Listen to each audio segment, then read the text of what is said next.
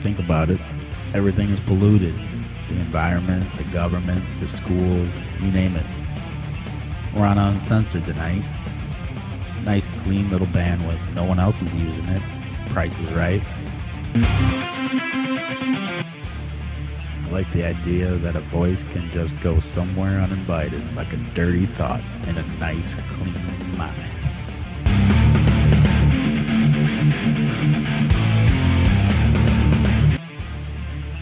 Guess who?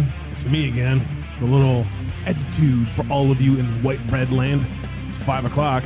Do you care what the mainstream media says?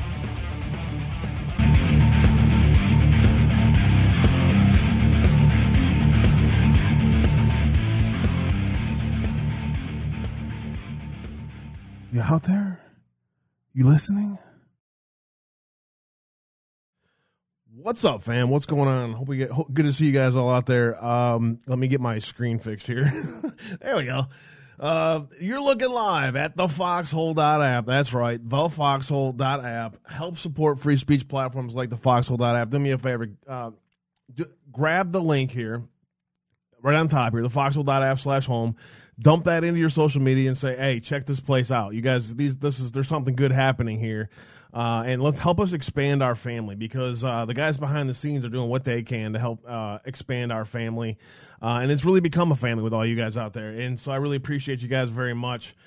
Check out the Foxhole.app. Check out Tiger Network. Check out Cloud Hub. Free speech platforms like that help spread the word. Check out uncensoredave.com as well. When you get a minute, you can find the podcast up there. We're on every single podcast you can find.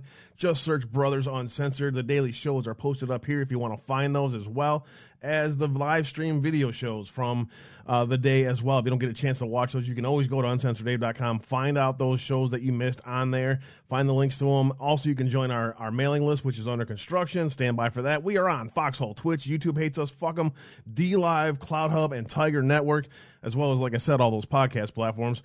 The blog has the latest articles that you guys need to see and help spread the word on. That's where you can find those. Finally, scroll down a little bit more, and you can find out how to help us keep the lights on. If you want to just share the stream, that's one of the best ways you can do it. Help spread the word of mouth. Cash App, Patreon, and PayPal are the other ways. If you join our Patreon, you get access to our private Discord, at which point you can get access to what's going on behind the scenes and help us research and watch me argue about whether or not it's fake news or not, as you may have seen in there today. You never know, you never know. There's always that. You always got to be skeptical of that first source, in my opinion. And then from there, verify the original source. If you can't find that original source, then here's your sign. That's kind of where I'm at on that. All right, let me welcome my bro Joe into the house and have him welcome in our guest today. Crypto Beetles is in the house. What's up, brother? Glad to be here with you today, man. I had a lot of fun yesterday on our show, but last night, me and the Texan decided to hang out with a little show called The Show, and played some music and just kind of hung out. It was a lot of fun. So just a shout out to the Texan out there in case anybody caught it. Hello to everybody out there in Foxhole, man. There's a ton of patriots out there. I see you all. Much love. But I am super excited to bring in what I consider a friend and a great patriot. Robert, how are you doing today, brother? What is going on, brothers? How's everybody doing? I'm doing great. It's great to see a bunch of the fam there in the chat. It's always great to hang out with the patriotic brothers. I appreciate all that you guys do in the space, man. It's incredible. Thank you. Man, I appreciate that. It's, we were kind of talking a little bit behind the scenes, and man, you get that one statement once a month, maybe, from somebody that says, man, I don't think, you helped change my life, dude. And honestly, we're all doing that together. That's what we're here for. We're kind of our own support structure for this disaster of a world we live in. And it's been great. You got great channels. You got White Hat doing prayers. You got Amy Jo doing prayers on our channel here. Neo does prayers. Almost all of these different platforms help with prayers too. People that are suffering. My pops, you guys know, we're watching him die in front of us right now. And you guys have been praying for him for over a couple of years now. I mean, it's been, your prayers, I think, are bring us all strength. And, that's what I love about this, man. That's honestly what I love about this. The more you guys help spread the word, the better it's going to get. And it's going to continue to get better, and bring in great guests on like my friend here, Crypto Beetles. I like just calling you by your nickname, Crypto Beetles, man. It's just, it's got that ring to it. You know what I'm saying? It does. I know. I always want to call him Robert, though. I feel like I'm not doing him justice by calling him Crypto, but I think he goes by either, right? I've just been called Beetles since I was a little bug. You know, that's my last name. Everybody just calls me Beetles. Crypto Beetles was just kind of a cheeky, just inside joke for just family and friends, and then it kind of took off to being like number 5 in the world for crypto education. So, you know, it just started off as a joke, just for family and friends and stuff like that, and then it just kind of stuck. So. Anyways, but most everybody just calls me Beetles. Perfect. I love it. I love it. And just real quick, in case you guys didn't catch the update from Methods earlier, there is now a share, a chance to share each individual program. If you look at the top of the chat, there's like a little arrow that looks like a share, and it is a share. And you can now share streams individually. Now, not everybody got the update, of course. So it might take a little while. I got the update on my computer and on my cell phone. I did on an just logged out and logged back in, and it worked. So it's as simple as that. It's a nice additional feature that Crypto Beetles and everybody else has been working at behind the scenes to bring extra features. And that little share button is a good way to market the platform, guys. So take a look at that. Yeah, good stuff. And thank you, Methods, for keeping us informed on what's going on. You know, it's right now I don't have it. So some of you might not have it out there. It might not show on your screen. What you got to do is you got to clear your cache, clear all your internet history, and then it'll reload the newest version of the website. That's how simple it is. You don't have to go to an app store to download it. If you just get it out of your cache you should be deleting your internet history a couple times a week anyway. Most of you out there probably don't do that, but you should make a habit of that in general. That's smart to do to keep that stuff off your computer and keep your computer working as fast as possible, especially all of us who have tons of links open all the time. Make sure you guys are doing that. Robert, there has been... first of all, let me just start here, man. It's been about a month since we talked last. What have you been up to? How's it going? How's your health? How's your family? How's all that going? So family's healthy and happy. My youngest son just had a son, so that's the family's growing, which is very, very cool. Is that your first grandson then? Yeah. So congrats. 40, 42 with a grandkid. So, but congrats, I guess that's man. What happens. That's what happens when you start with your wife at 14 years old, and we've been together 28 years. So our youngest dad. Yeah. You want to hear a funny story? Well, I married my wife when I was 20 and 19, and I was 42 when I had my first grandkid. And our 28th anniversary will be this Sunday. That is incredible, man. Congrats, dude. We're in good company. Yeah. Right. Our wives haven't killed us yet, right? You know, yeah. They're still putting up with it. I'll tell you what, you know, you got a good one when you can keep one around for that long. I'll tell you what, you know that better than I do. Yeah. She's my best bud. She's incredible, but everybody's healthy. Yeah, everybody's healthy and happy. The only thing that I worry about really right now is, all this crazy vaccine stuff that's going on, man. It's just, I've got friends and family that, just didn't freaking listen to me. And, I got some that are, they're not doing good, man. They're not doing good, which is horrible. But, yeah, aside from, this crazy upside down world that we're living in and all this push for everybody to get vaccinated, I guess we're doing okay.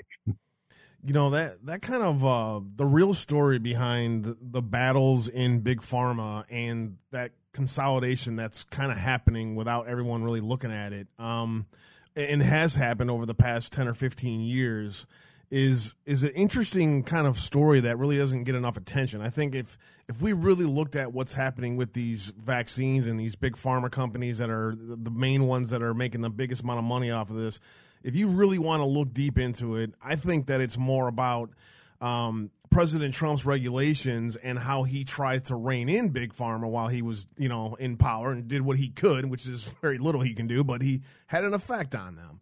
And their profits definitely suffered, and opening up competition in diabetes style drugs and things like that was smart politics and smart in general. And you're watching this administration reverse those.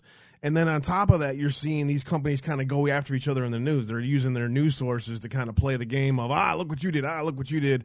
Deaths over here. Deaths over there. And so you're kind of seeing that, I think, it play out. And I think it's the biggest part of what's actually happening right now. Do you see that same angle that I'm trying to take there on that? Can you pontificate on that a little bit?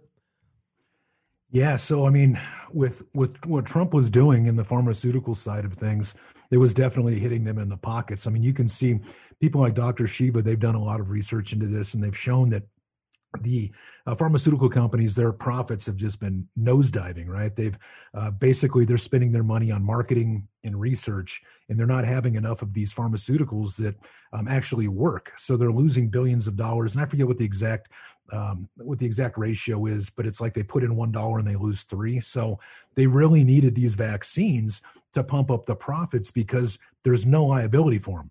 They can basically go and kill 122 million people and not have to face an ounce of liability because of, you know, what the Kennedys did. Yeah. Emergency use. Hey, you know, yeah. Right.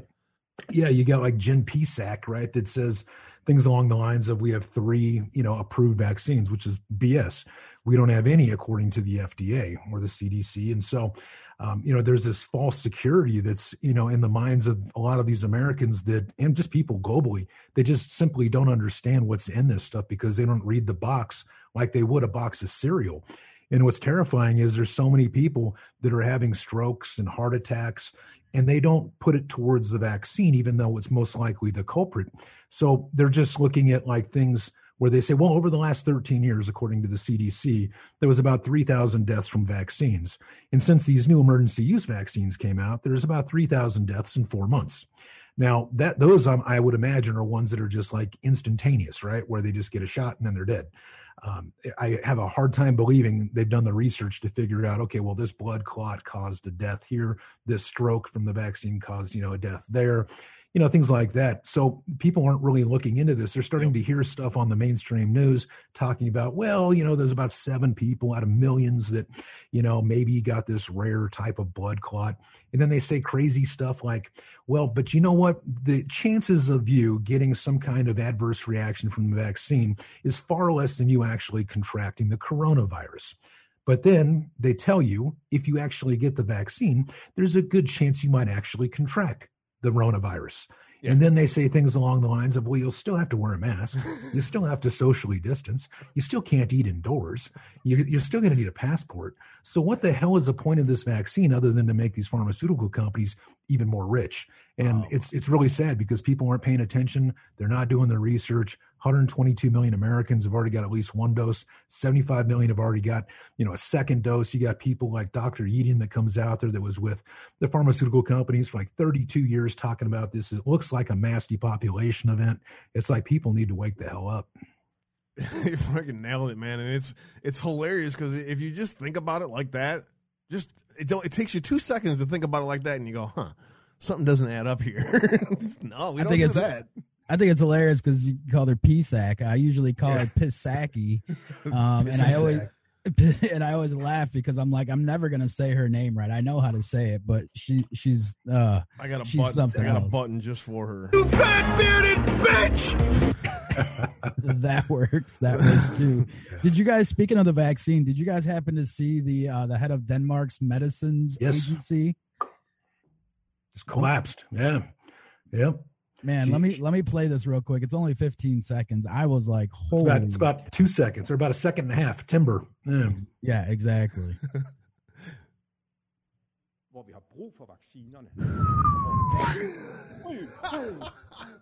the fuck? And that was that. She just literally stood up there and, I mean, dude, she bit it hard, man. Hard. What the hell? Sack of potatoes, man.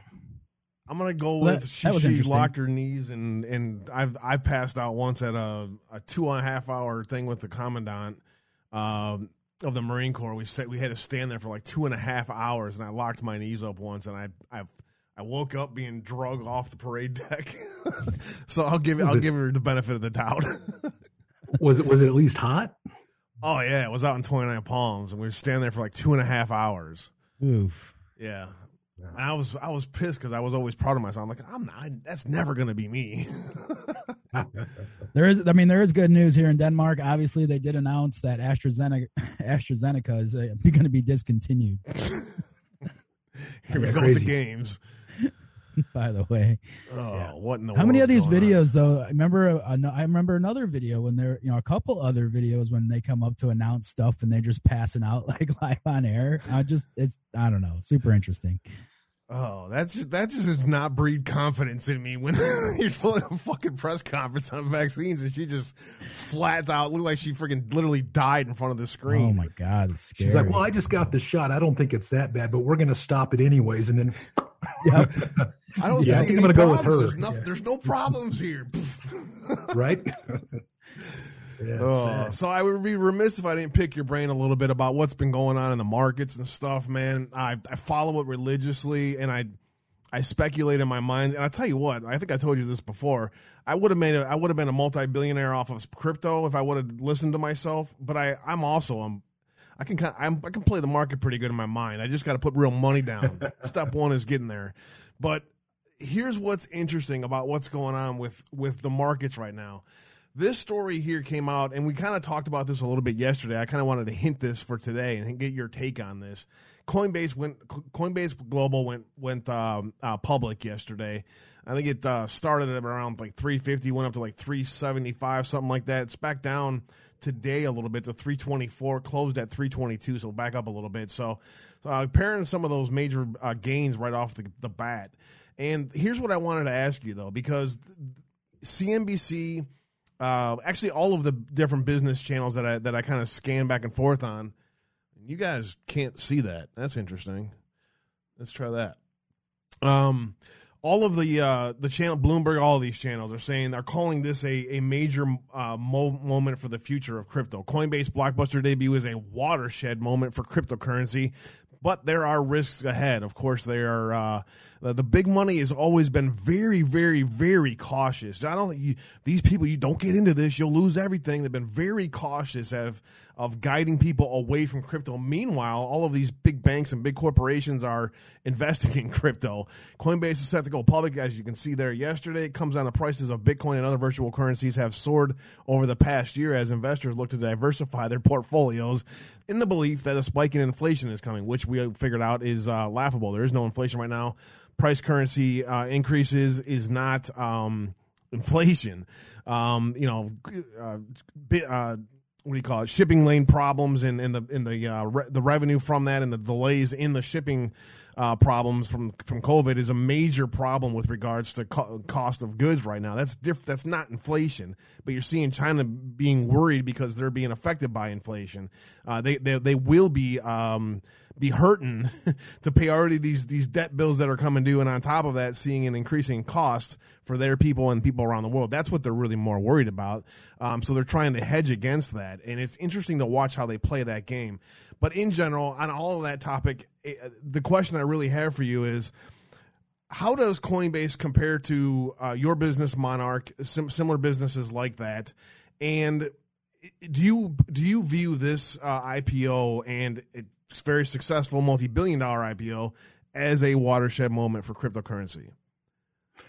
Yeah, so I guess we'll start first with how is Coinbase and Monarch similar? So similar, we allow people to buy, sell, send, store, receive their cryptocurrency, swap it, earn interest on it, track the market, track the news. That's just in the wallet that's free. The big difference is ours is decentralized. So that means that you and you alone are the Monarch.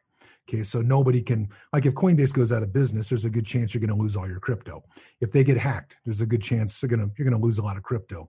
They're a centralized solution, meaning that they are holding your funds. And one of the oldest adages in crypto is not your keys, not your crypto. So that essentially means that if you don't have 100% control of your crypto, it's really not yours because somebody else could take it or keep you from it. So there's a big difference just from the very beginning of our wallet versus Coinbase, because they're centralized, we're decentralized, meaning you're the Monarch, not us. We can't access your funds. Coinbase, of course, could at any moment. Then with Monarch Pay, we're essentially a decentralized PayPal. So not only do we have the Coinbase aspect, but in a decentralized manner, we then have the PayPal aspect of it for merchants, for your checkouts, for reoccurring transactions, for single-time transactions, no high fees. nobody in between you and your money. So you have all these decentralized layers of protection, allowing you and you alone to be the monarch of your funds, whether you're a merchant or a consumer or just a speculator using the wallet for cold storage or just for regular storage. So there's a lot of key differences there. But how do fees compare? Is fees kind of become a standardized among the industry, or is that based on the different platforms as well? So every platform charges a different amount of fees. And also, too, know that the blockchains themselves charge fees. So like Bitcoin itself has a mining fee, all right? So for the miners to validate your transaction, they charge some Bitcoin to do that. They don't work for free. And so people think that, oh man, my wallet just charged me X amount of Bitcoin to do that transaction. No, it wasn't the wallet. It was the miners. Same thing with Ethereum. The Ethereum network charges a fee to use it. So then you have your wallets or your exchanges that charge a fee on top of that. And all of them kind of range and are different. And then they play little games too, where certain exchanges, say Bitcoin is $100, they'll charge you 110 and pretend that they only give you a 2% transaction fee, but really you're paying $10 over spot plus a 2% transaction fee on the crypto. Gotcha. So a lot of exchanges play those games where we peg everything based off of the actual price. And, again, it's all decentralized. So when you store your crypto, only you have access to it. But anyways, in general, though, a very similar platform, just different in approach on how the back end goes. And I'm assuming obviously in the fees and things like that is all particular based. But in general, a similar type platform. Is that correct to say that? So they're very similar when you look at what they actually do. So if you look at like an exchange and then you look at like a payment processor of sorts with like PayPal and Coinbase and you morph them together, you've got Monarch. Okay. Right? But it's decentralized. So, and then you don't have all the crazy high fees and there's nobody that can claw back your money or lock your account or take your crypto because you and you alone are the monarch. So it's similar when you look at the goals, like what do they do? What is the end result?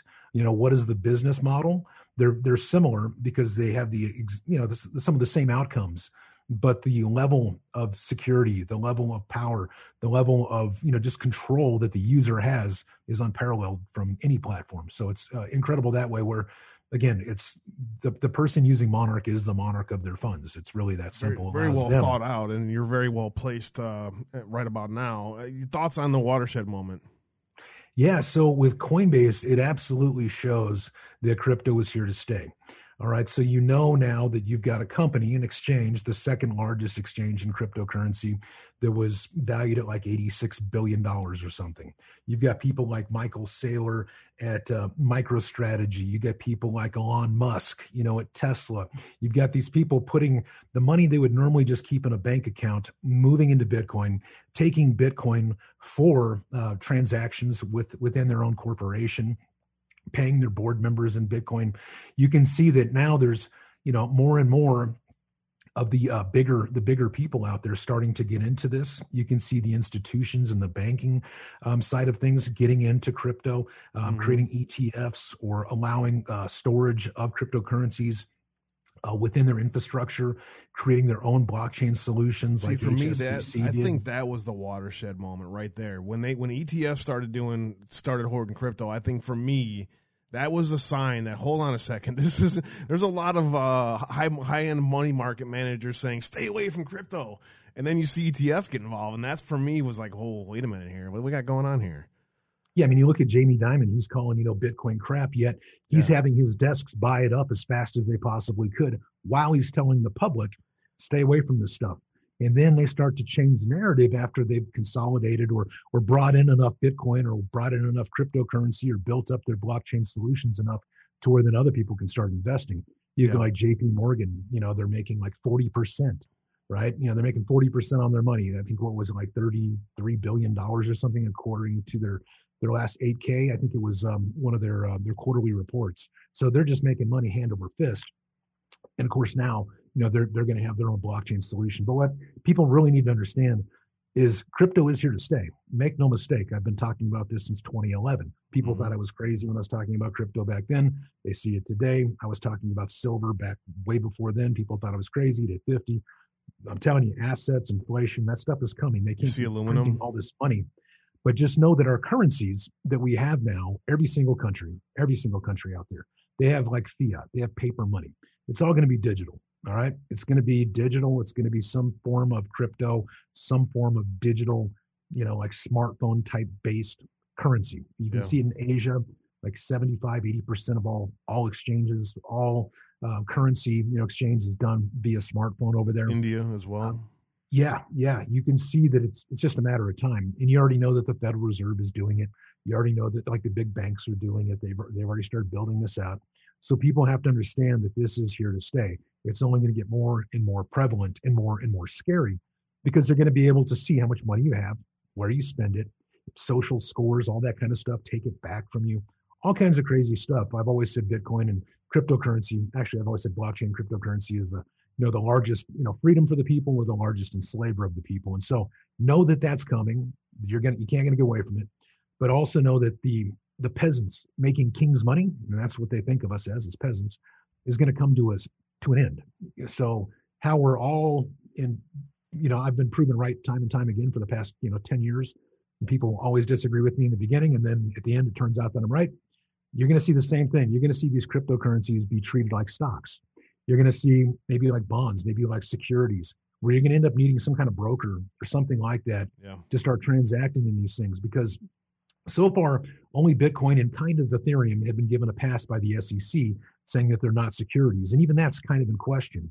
Whereas 99.999% of these cryptos are going to be probably defined as a security, and you're going to need some kind of a licensed broker or something like that to actually start trading these. So you're going to see that happen, I would imagine, in the next year or two. So there's a window for sure, I believe, in the crypto space where people are just able to willy-nilly buy and sell cryptocurrencies, because a lot of these big financial institutions that have investors, right? They have to explain to these people that are giving them money and they're returning 3 to 10%, maybe returns on that money. They're having to explain to these guys why this 18-year-old kid's got a Lamborghini for every day of the week and is crushing it in crypto, right? So they're going to, I mean, you saw what they did to like GameStop. You know, you see what these people do to our dollar. They do. That dumbass on Bloomberg said the dumbest thing about GameStop the other day. I forgot what it was, but that Matt Miller dude on Bloomberg's a freaking moron, dude. I have so many questions I want to get to. I don't mean to keep cutting you off. Given the success of Coinbase, do you see an opportunity for your company to go public? Absolutely. Yeah, I mean, there's so with Monarch, we've got a couple of different things. We've talked about going public. One of the guys on my team is probably one of the most famous people in the world for taking companies public. I haven't formally announced it yet, so I will probably by May 1st. It's one of those things that we might do. We've talked about it, because the difference between us and a lot of these other companies is we've already built it. Our stuff works. So it's not like we're selling some pie in the sky thing. Right. It's already in service. Free to use, right? I mean, you can literally just go to the Apple store, the Google store, download it, and start using it today. You need a platform to announce that on. Let me know. I can get you. I can hook you up on something like that. How has the past 3 months been for you as far as speculation and investing on Bitcoin? Where do you don't have to give me specifics, just in general, where are you at in speculation? And do you have a single, I don't know if you want to pick a single one that you like the most. Ethereum for me seems to be the one that caught my eye. There's the Dogecoin, whatever it is now, seems to be, I was laughing at it the last time we talked, and that thing's still taking off.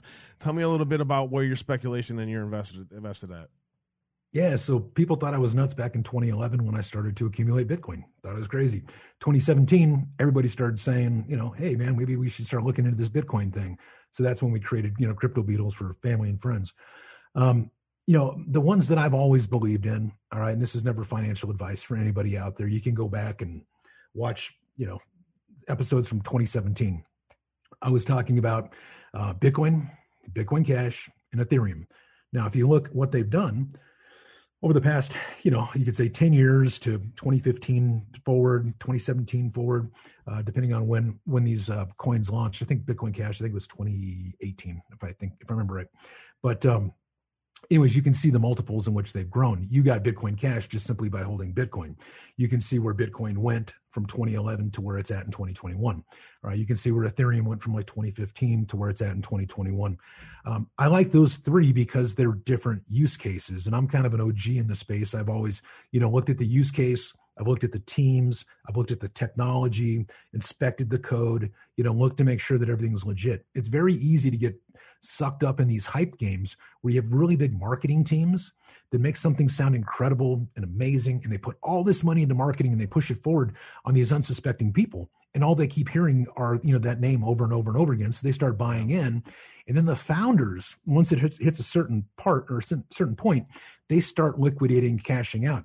And the people that are investing are actually working against the founders because the founders are trying to liquidate their holdings and they're taking the money from the retail investors that are coming in because of the marketing push. So I've always tried to look at the actual project, who the team is, what problem they're trying to solve, and where they're at in their code. And so, we've dealt a lot with like the Cardano team. So Charles Hoskinson, he's also the co-creator of Ethereum. Yeah, it's one that I've liked a lot for several years. I've also like Link. I like Link because it's an oracle. So basically it's taking information from the outside world in like a bridge, bringing it over to blockchain and then putting it in the blockchain. Because blockchain is simply just, it's just code. It's just like kind of static. It doesn't communicate. It just does what it's programmed to do. And so for it to do something like in an algorithm or to do like gambling or to do like weather or do like any kind of where you need to have data coming in all the time, you need an oracle, you need a bridge. And so Link does that. And a lot of different blockchains are using Link for that. So I like their business model. I like VeChain because it may be, I think, Chinese in nature, but it pays like a dividend. It pays you like Thor, VThor. So basically just from holding it, you get crypto. Same thing with Neo. I know a lot of these people, and over the years, even Tron, stuff like that that's worked. Dogecoin has always just been a great community. And when you look at like Jackson Palmer, one of the co-creators of it, he can't believe the price of it because it's literally just a fork of Bitcoin. They literally just took Bitcoin, forked it, and basically just sat on it.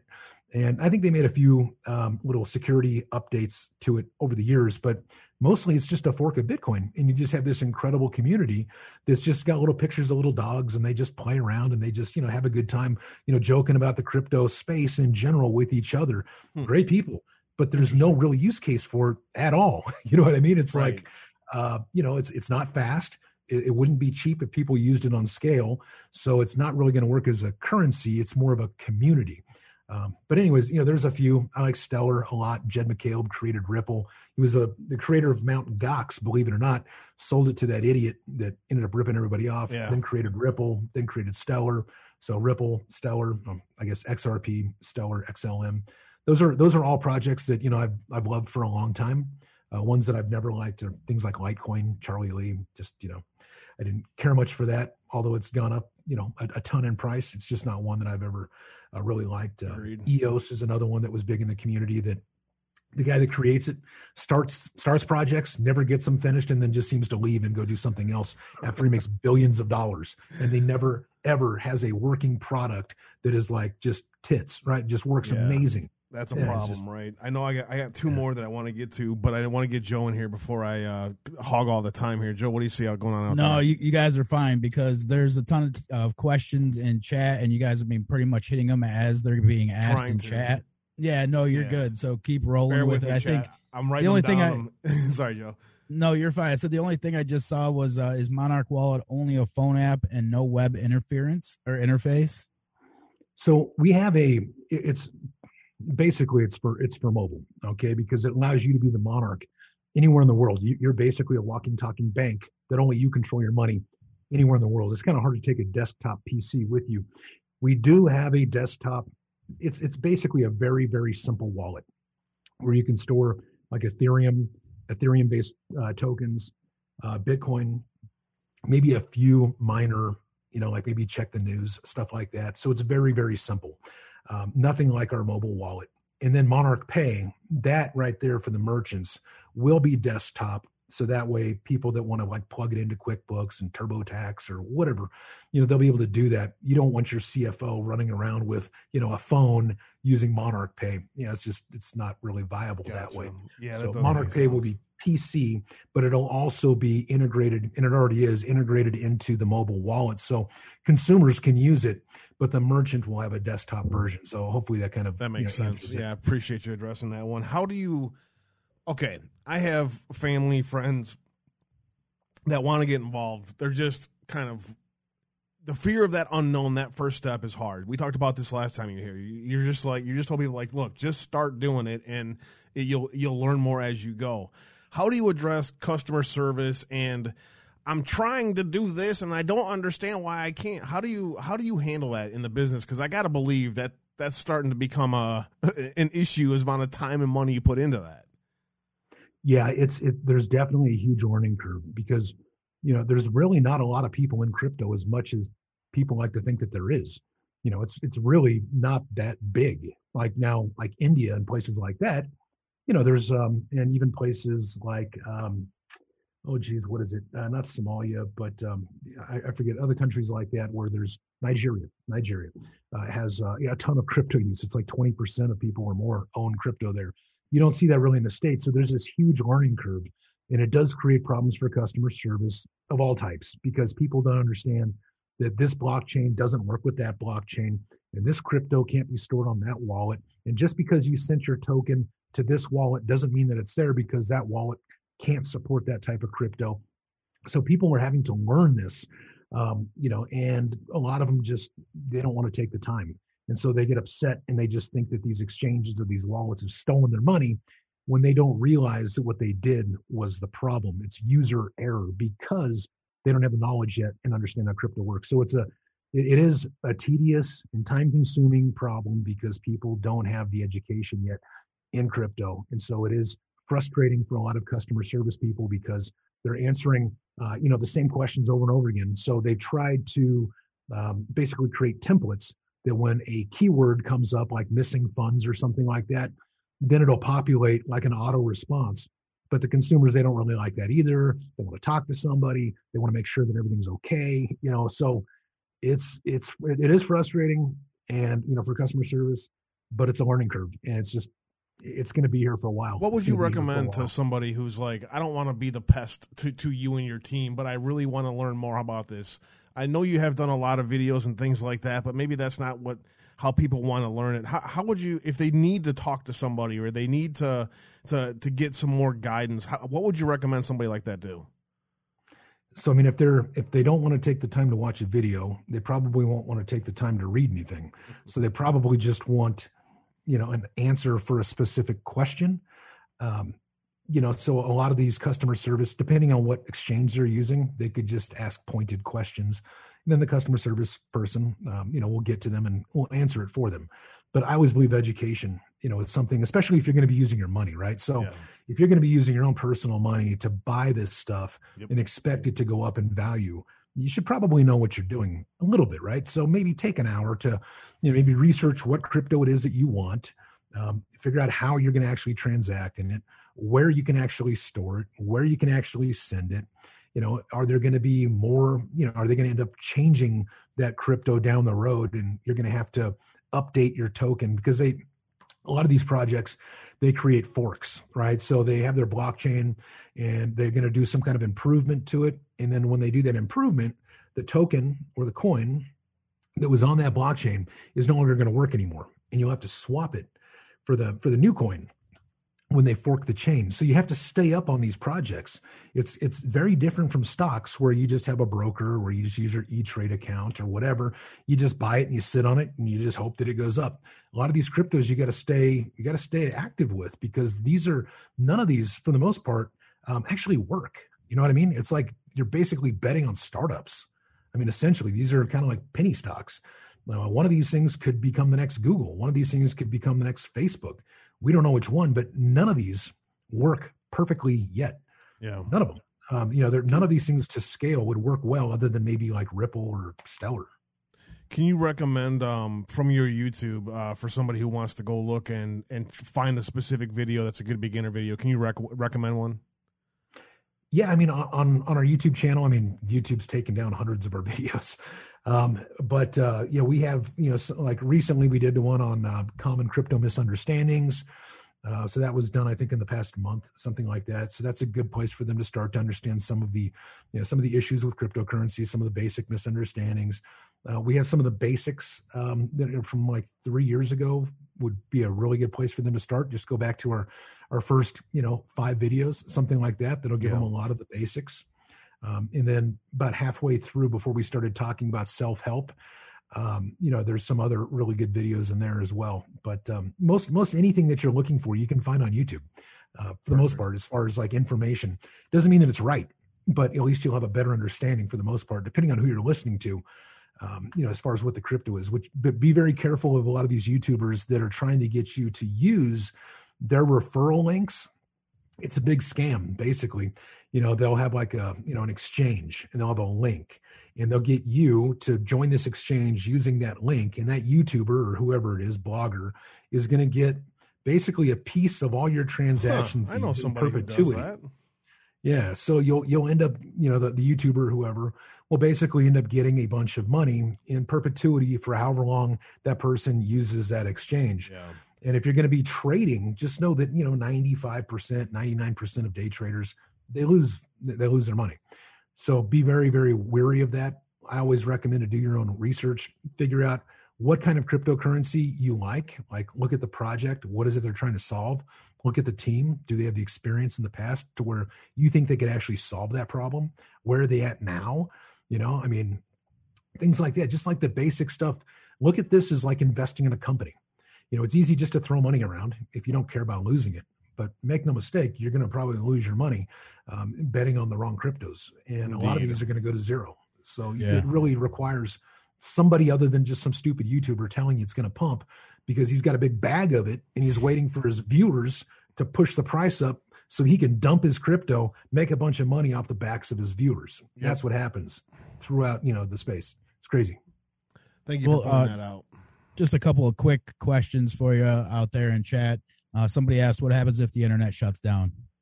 Yeah, so, I mean, obviously, that is not going to be good for any kind of banking, any kind of payment, you know, methods, right? Whether you got PayPal, Wells Fargo, B of A, Bitcoin. However, you know, you can transact with Bluetooth, all right?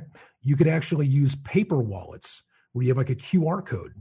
So there are things you can do. There's satellites that have been put up that you could actually, you know, communicate with and bounce signals off of. There are options for cryptocurrency outside of our major power grids and things like that that are available to people in crypto that traditional payment methods aren't. Like if, you know, the infrastructure goes down, B of A, Wells Fargo, PayPal, most of that stuff is most likely going to be, you know, not usable until it goes back up. But there are solutions for cryptocurrency that doesn't exist in the traditional financial world, which is pretty awesome. Perfect. And then just one other quick one. Rain out there wanted to ask if we can move our crypto from Robinhood, Webull to Monarch. Yes, depending on the cryptocurrency, because Monarch doesn't support every single crypto out there. People don't understand how difficult it is to support a specific cryptocurrency within the wallet. Like we support thousands and thousands of cryptocurrencies, but we don't support all of them. So because, you know, I don't want to get into the weeds and explain how difficult it is, especially when the project keeps changing their code. And, you know, we look like the bad guys. If we support, say, for instance, XYZ coin, then they fork or they update their code. It crashes on our wallet. People can't access their funds. They think Monarch's holding their money. It's not us. It's XYZ coin that, you know, did some kind of software update. Now nobody's wallet works. So it's, you know, we only try to support the currencies that are very reliable. And so if it's one that we support, yes, it's super easy to move over to Monarch. Most likely you'll be able to start earning interest on it if you want to do that as well. You know, we don't charge anything, you know, so you can just, you know, send it to us or send it to your Monarch wallet, not to us. Send it to the Monarch wallet. It doesn't cost you anything. It may cost you from Robinhood. I don't know, but you can send and receive as much as you want from Monarch, and it doesn't cost you anything. So just make sure that we support that crypto. Perfect. Thanks. Appreciate it, Beetles. Good stuff, guys. I appreciate you guys in chat. I know when we have Robert on, there's just like so many angles that we can go on this, and it's it's great to be able to pick your brain, man. And a lot of people are learning a lot, so appreciate you big time. Anytime. My analysis, and I'm never always right, anywhere near right in the market. Nobody is. So I'll just qualify this as the way that I see it. Is we are going to have a massive boom this year thanks to President Trump's policies last year and us opening up to the point where we're going to start seeing some major profits all over the place, and you're going to start seeing more consumer spending. The U.S. population has drawn down 20% of the debt, I think personal debt, over the past year. That's amazing. So that's a lot of people are focused on their finances in a very positive way. And that's going to enable more, I think, an unbelievable bull run in the market coming up until next year. I think around this time next year, there's going to be some serious questions on the sustainability of that boom, and you're going to start seeing some major corrections to a point where I think you're going to see a major correction, if not next year, that next fall or early the year after, depending on how the election goes. You can just accept that for that statement, whether or not it's true or not. Let's just start with that premise. How would the volatility in the markets with bills coming to pay and that full kind of analysis of what might happen next year, with how there's so many angles you can go into proving that theory. I'll just leave it as a theory for now.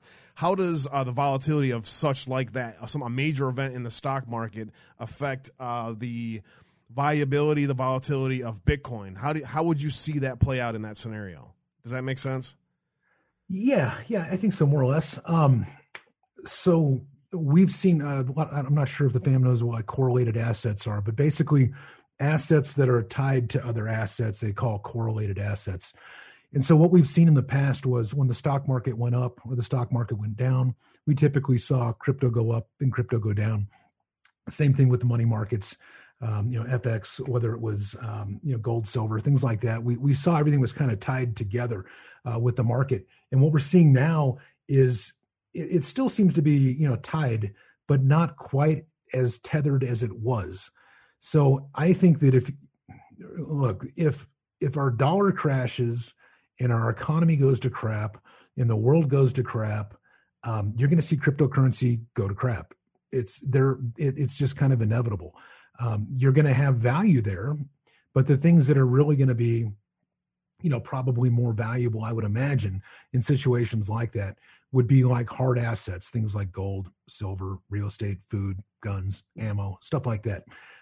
Because these are basically stocks. Just remember that. These cryptocurrencies aren't being used as currency. People think that just because they're called cryptocurrency, that means they're like really currency. Think of these things as like Chuck E. Cheese tokens, all right? Where they're only supposed to have value within Chuck E. Cheese and to become a utility to where it's not like investment vehicle. But what they've done is now they've put them on all these different exchanges, which in the eyes of the SEC essentially become a security. So when you have that, then you're basically looking at it as a stock. So you look at the blockchain as the business, and you look at the cryptocurrency itself as the stock. And if the market goes to hell in a handbag, well, typically these things are basically stocks, in my viewpoint, are going to go down as well. When things are doing great, you're going to see, look at the stock market, it's doing pretty well. You look at the cryptocurrency market, it's doing pretty well. You've got people getting their, their government cheese checks. So you have retail putting money in crypto, you're watching it go up in price. Yep. You have financial vehicles. You have big business, big corporations putting money in Bitcoin, and you watch the tide rise, and it rises. Basically all ships rise with the tide, yeah. And so that's what you're seeing now. If everything goes to hell and the money's not coming in, and everything is like uncertain, you'll see crypto, in my viewpoint, go down just like we have in the past. So, do you see what would be a scenario, or what would be? Could this happen? Could there be a scenario where? People flee to crypto. You're already kind of seeing that in some places. China's fleeing to crypto, for instance, and people are saying that that's a threat to the market itself. But do you see is there a possibility of a divergence from the trend of the stock market to where you see people flee into crypto? Yeah, but that would be like, I've always called Bitcoin kind of like a plan B currency for, you know, like very like troubled countries, things like Venezuela, when they have no other option other than to use a cryptocurrency for daily commerce, you know, to buy food, to, you know, pay for rent, pay for fuel, stuff like that.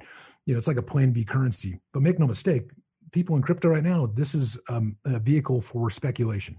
99.9% of this, I would imagine, isn't being used in commerce. It's being used to speculate. They buy today, hoping it's going to be worth more money in the future. So as far as like people fleeing to cryptocurrency, you're going to need to have some kind of crazy inflationary event happen within that specific country to make that happen. You're going to see big countries and countries all over the place move their fiat currencies into cryptocurrency. That's inevitable. You've already seen that starting. Already seen that. Yep. Yeah. But as far as like a mass movement, like where the masses all move to crypto, no.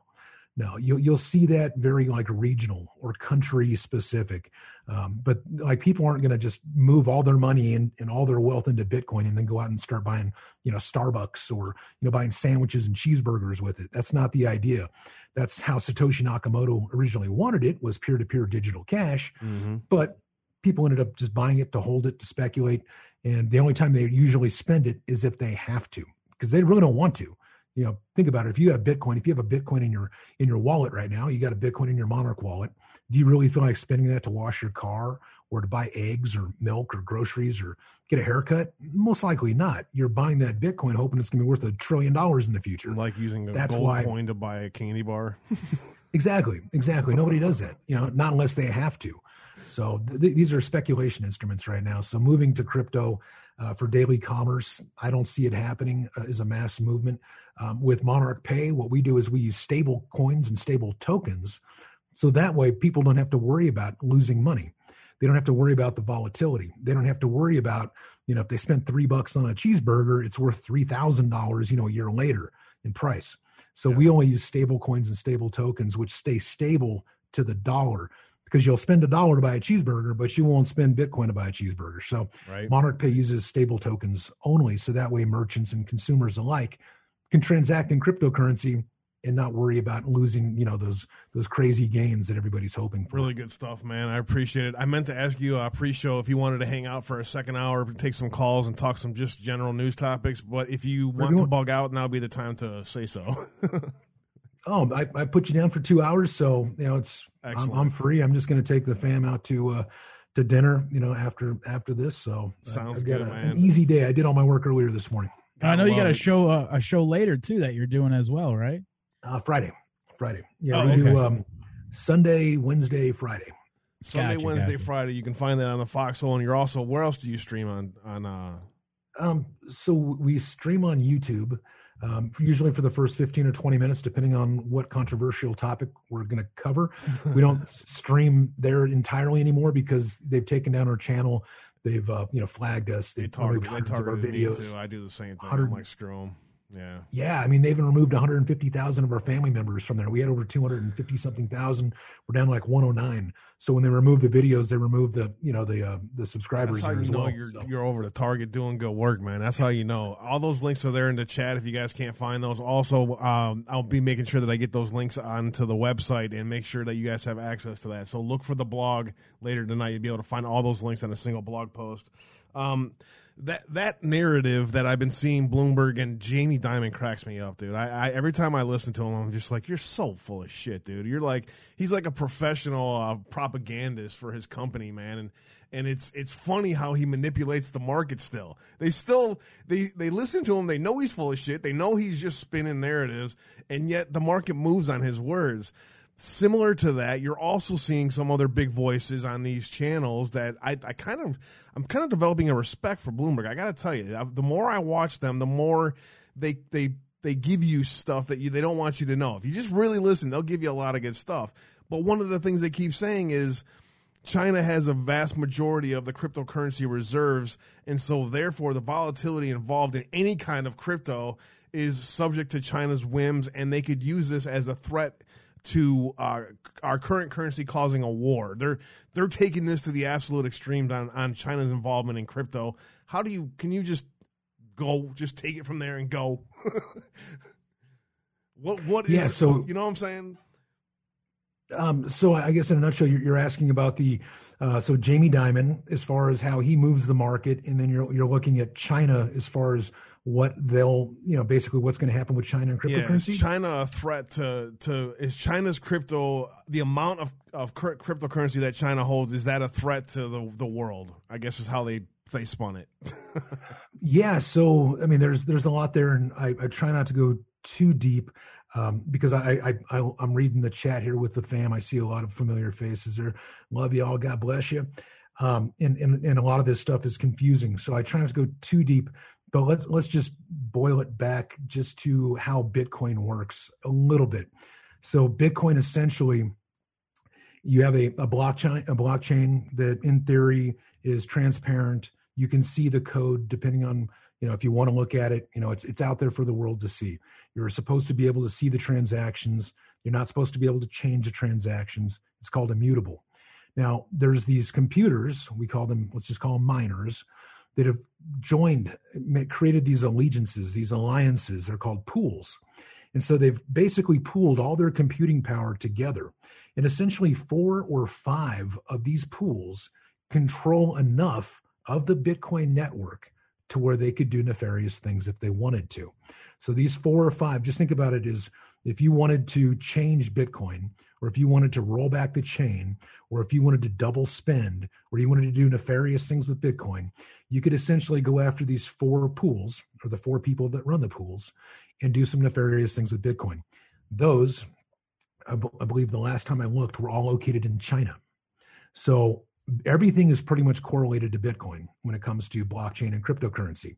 So if Bitcoin were to fall or were to have some serious issues, it would take down basically the entire market, because Bitcoin is the original. It's the OG. It is the Kleenex of tissue paper, right?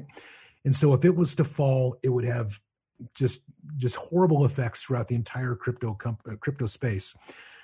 What that would do then would then create governments to basically offer up their cryptocurrency solution, their blockchain solution, that would be private. It wouldn't be transparent. They would have total control. And that's what they would shove down the sheep's throat, because most of the people aren't going to do their own research, just like we keep seeing with vaccines. Yeah. They're putting this poison in their body, and they just think that, well, the government wouldn't want to kill me. Why would they be part of this? Well, I hate to tell you, but there's a level of evil here in this world that is pretty freaking bad. I laugh just because I love the way that you put that, not because I'm laughing at what you said. Yeah. You're absolutely right. It's shocking to me that people have a blind trust in our government and in big pharma. So I get very, very importantly what you're saying. We're at the top of the hour, so I'm gonna get an advertisement going. We're gonna get Joe's News Blitz going, a rapid fire segment, quick 10 minutes. We'll just go through that as well, and then we'll take your guys' calls for the second half. So I really appreciate you guys very much, and we'll just pause that right here. If you want to take a quick 10-minute break, if you got to get up and stretch, go ahead and do that. Let me kick it off with our Rise Attire advertiser. Give them some time to pay some bills, and then we'll get to Joe's rapid fire segment, and then we'll take your guys' calls here. Just a little bit.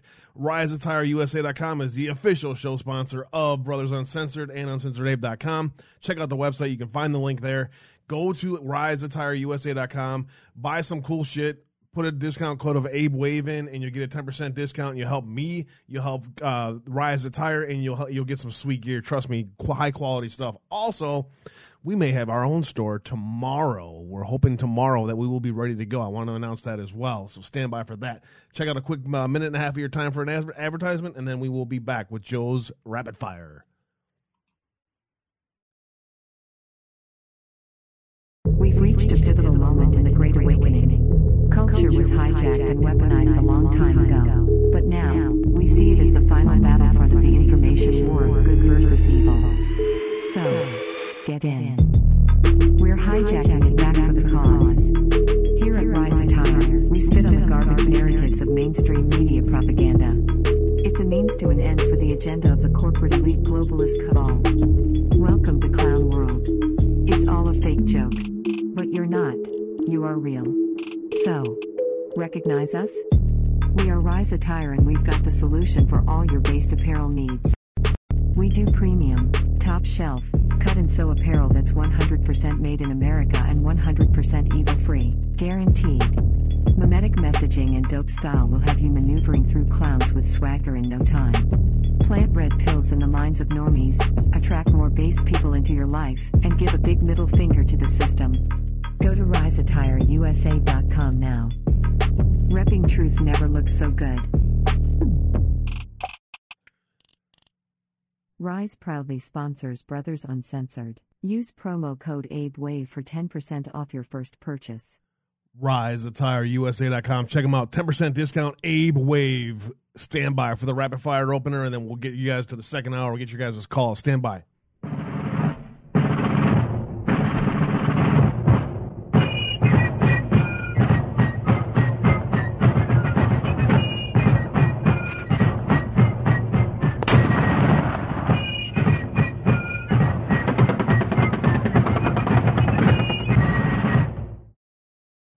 Joel, tell us what you got for us today that caught your eye on the news. All right, guys, I'll try to fly through this as quick as possible. But if you got a comment or you want to say something, go ahead and feel free to jump in there, guys. First one I wanted to start with was actually from yesterday out of the Department of Justice, Eastern District of Virginia. Three members of the Transitional Money Laundering Network pleaded guilty to aiding foreign drug trafficking organizations. This out of Virginia. Within the last week, three individuals pleaded guilty to their involvement in conspiracy to launder at least $30 million of drug proceeds combined throughout the United States on behalf of foreign drug trafficking organizations. Super interesting. This goes across many organizations through Asia, money laundering networks in the United States, China, Mexico, and elsewhere. So I thought that was pretty interesting. Also very interesting is former VP Pence undergoes heart surgery to implant pacemaker. This was just out not too long ago. They say Pence is expected to make a full recovery. He has a heart. I know that's interesting. Some think he does, some think he doesn't. I don't know. I'm still 50-50 on him. Interesting out of news break. This is out of WGN TV 5 hours ago. The CPS high school teachers stay home for second day as negotiations continue with CTU. Just another disaster in the Chicagoland area to go along with everything else, of course. This Chicago Teachers Union just needs to be dismantled. That's all I can say. It is the worst teachers union in the country. They don't really care about the children. It is just, it's a disaster what's happening in Chicago.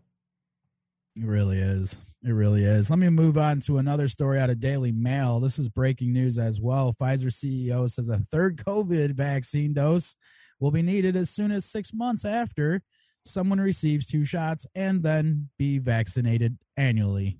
There you go. There you go. So it's all about the money. Do you have to pay to get stuck? What's that, Abe? Do you have to pay to get stuck? No, I think it's free. They are free. The government pays. It's a subsidy. Yeah, the government pays. So gotcha. You essentially, it's profits over people. Yeah. Well, what were you saying? I talked over you. That's just what he said. Profits over people. Gotcha. Yeah. That's basically what he was at there.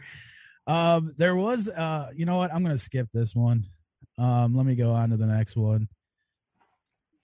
This was super interesting out of Just the News. Maybe open this up a little so you guys can see it. CIA shocker, Obama fundraiser says he was U.S. Intel asset, alleges spy agency abuses. So this is super interesting because we reported on Ahmad Zuberi before, and we discussed that he was Trump's campaign organizer. Well, there's some interesting information coming out about this, and I think we'll find out more here in the near future as well. Did you mean Biden? Biden's campaign manager? Ahmad Zuberi, a major Democrat fundraiser facing 12 years in prison.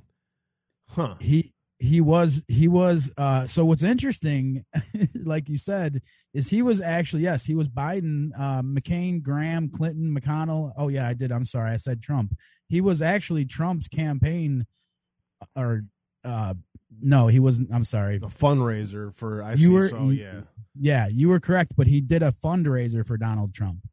Interesting. So, yeah, there's something going on here with this story. All of a sudden now he's an asset, a CIA asset. That's a good story for diggers for sure. I don't know. Something's weird there for sure. Sarah Carter just dropped this. Marjorie Taylor Greene challenges AOC to charity debate over Green New Deal. I absolutely love Marjorie Taylor Greene.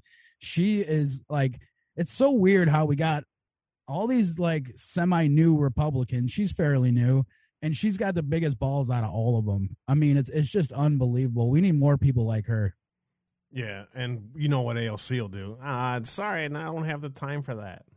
She would get demolished. Yep. These three real quick, I just wanted to cover, just interesting out of the financial crime news. Ecuador arrests former energy minister in a Petro-Ecuador corruption probe. Then Bolivia police arrest land development minister for receiving bribes. And in Portugal, ex-PM Sócrates ordered to stand trial for money laundering. Interesting. Very interesting. Yeah, you don't see that in the mainstream media. That's a lot of government officials, especially that all in South America ties to all that corruption with the Panama Papers, too. So that's really interesting. That's what I thought. Another interesting drop today out of the Permanent Select Committee of Intelligence. Nunes had an opening statement today in regards to worldwide threats hearing. If you guys get a chance, I'm not going to read through this right now because we don't have a lot of time, but this is super interesting for Nunez's opening statements on the worldwide threats hearing. As usual, Department of Justice, this is another one out of Washington. Man sentenced to 25 years in prison for attempted production of child pornography every single day. I skipped that one as well. Power scares. My sister actually sent me this one. Power scare shows Texas grid still at risk after blackouts. So this is super interesting. It says spot electricity price jumped as much as 10,000% in some areas. Grid operator required conservation for several hours Tuesday. So I don't know what the heck is going on in Texas or how they're still having these issues 60 days after this blackout, but it needs to get to the bottom of this for sure. What are they going to do? Wait for July until it's 110 outside and the power grid clashes again? That's what I was wondering. Exactly. Operation Takedown. Hillsborough County Sheriff announces over 70 arrests in a human trafficking operation. This was out of yesterday, actually, in Hillsborough County, Florida. Super interesting. Just a quick little note there. Just said 70 people were arrested, a part of the Operation Takedown. In the event leading up to WrestleMania. Remember the Super Bowl dig on human trafficking and sex trafficking? That's interesting. Yes, it was. Yes, indeed. Let me skip a couple more of these because we're getting really close on tight on time here. This one was super interesting. Little video here of showing a video shows semi truck loaded with hundreds of gang cartel members smuggled across the border and dropped off south of San Antonio, Texas. This is crazy, man. You're seeing this more and more every single day. Look at, they're just unloading out of the back of this truck. Unfreaking believable, man. The music in the background is kind of funny, actually. Guy had his radio on. Here's your taxpayer dollars at work. Thanks, Joe Biden. Yeah, exactly. WND, criminal gang who trained monkeys to steal cash from unsuspected victims arrested. I thought this was hilarious. Dude in India was training monkeys to steal cash and other items for value. Always got to watch out for those monkeys. It's like Indiana Jones. That's what I was thinking. Totally. Politico, Pelosi dismisses progressive court packing legislation. I'm guessing, she says, I have no intention to bring it to the floor, Pelosi said on a legislation push. I'm guessing somebody forgot to send her box of wine and she's pissed. Chucky the Clown said the same thing. You might be right, but I'm trying to tell people they are not going to pack the courts. They cannot get it through constitutionally, and they don't have the votes in the House. Exactly. That's what we've been saying all along. Man charged with a hate crime offenses for arson of predominantly black church. This just came out today, and there is a story to go along with it. This church, or this guy, Dushko, go figure, his first name's Dushko, Volchev, intentionally set fire to the Martin Luther King Jr. Community Presbyterian Church in Springfield, Mass. Just unbelievable.